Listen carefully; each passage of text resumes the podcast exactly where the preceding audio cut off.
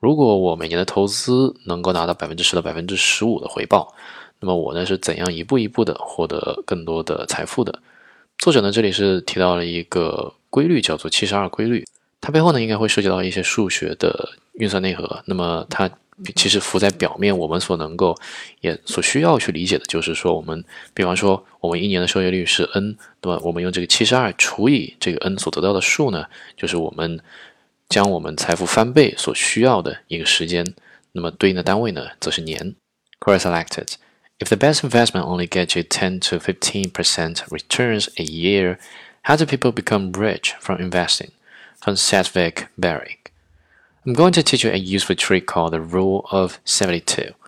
Without a calculator, if you invest 100 US dollars for 40 years at a 10% interest rate, which of these closer to how much money you'd end up with?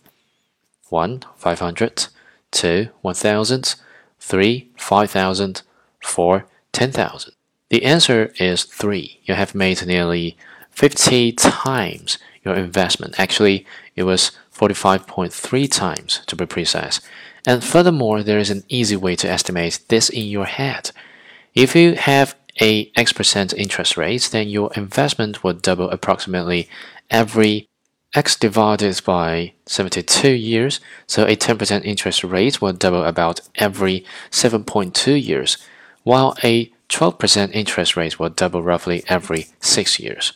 That means 40 years is a 5 to 6 doubling as 10%, which gives you somewhere in between 32 times and 64 times your original investment. Not bad at all.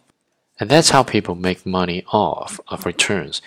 A reasonable return combined with a lot of time is a pretty good vehicle for significantly increasing your wealth.